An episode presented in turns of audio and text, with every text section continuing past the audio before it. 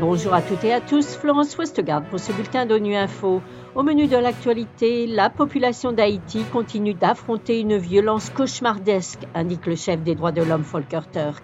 Le nombre de femmes enceintes et de mères allaitantes souffrant de malnutrition aiguë a augmenté de vingt-cinq pour cent depuis deux mille vingt dans douze pays, alerte l'UNICEF.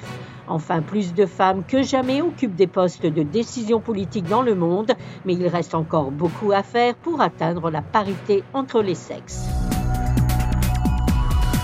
Présentant son rapport annuel sur les activités de son bureau et les développements récents en matière de droits humains dans le monde, Volker Türk a déclaré devant le Conseil des droits de l'homme ce mardi que dans les Caraïbes, la population d'Haïti continue d'affronter une violence cauchemardesque.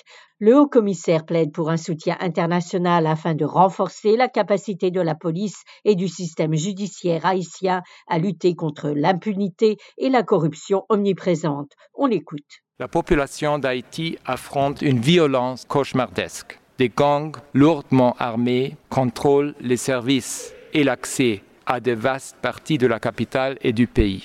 Ils commettent fréquemment des meurtres, des enlèvements, des tirs isolés et des violences sexuelles à un degré effroyable. La situation exige un éventail de réponses. Dynamiser le processus politique en vue d'élections libres et transparentes, appliquer pleinement l'embargo sur les armes, imposer des sanctions efficaces envers ceux qui parrainent et dirigent les bandes armées, et un soutien international pour renforcer la capacité de la police et du système judiciaire haïtien à lutter contre l'impunité et la corruption omniprésente, ainsi que le déploiement d'une force d'appui spécialisée, limitée dans le temps, en matière de droits de l'homme. Le nombre de femmes enceintes et de mères allaitantes souffrant de malnutrition aiguë a augmenté de vingt-cinq pour cent depuis deux mille vingt dans douze pays qui sont à l'épicentre de la crise alimentaire mondiale, d'après un nouveau rapport de l'UNICEF, le Fonds des Nations Unies pour l'enfance. Ces données révèlent que cette augmentation affecte les femmes deux fois plus que les hommes et souligne les conséquences néfastes de cette crise sur la santé, la scolarité et l'avenir de leurs enfants.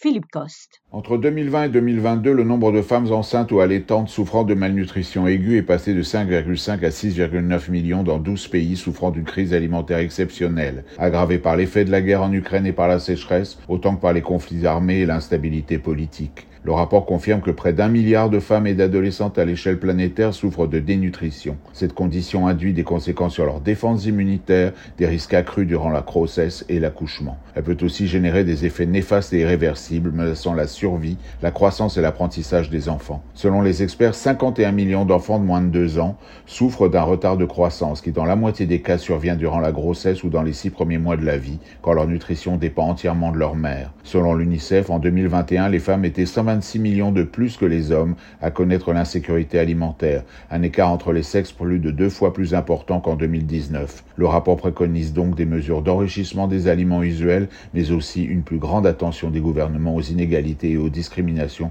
dont souffrent quotidiennement les femmes.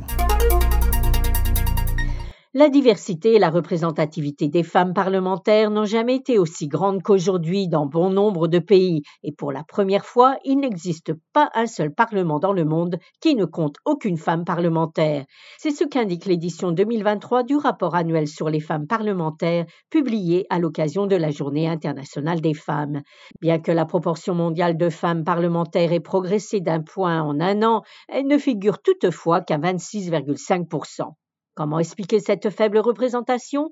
La réponse du secrétaire général de l'Union interparlementaire, Martin Chongong, au micro d'Alexandre Carrette. Les femmes, depuis belle lurette, font l'objet de discriminations de toutes sortes et cela se traduit par des inégalités au niveau politique, mais dans d'autres domaines aussi. Donc il faut lutter.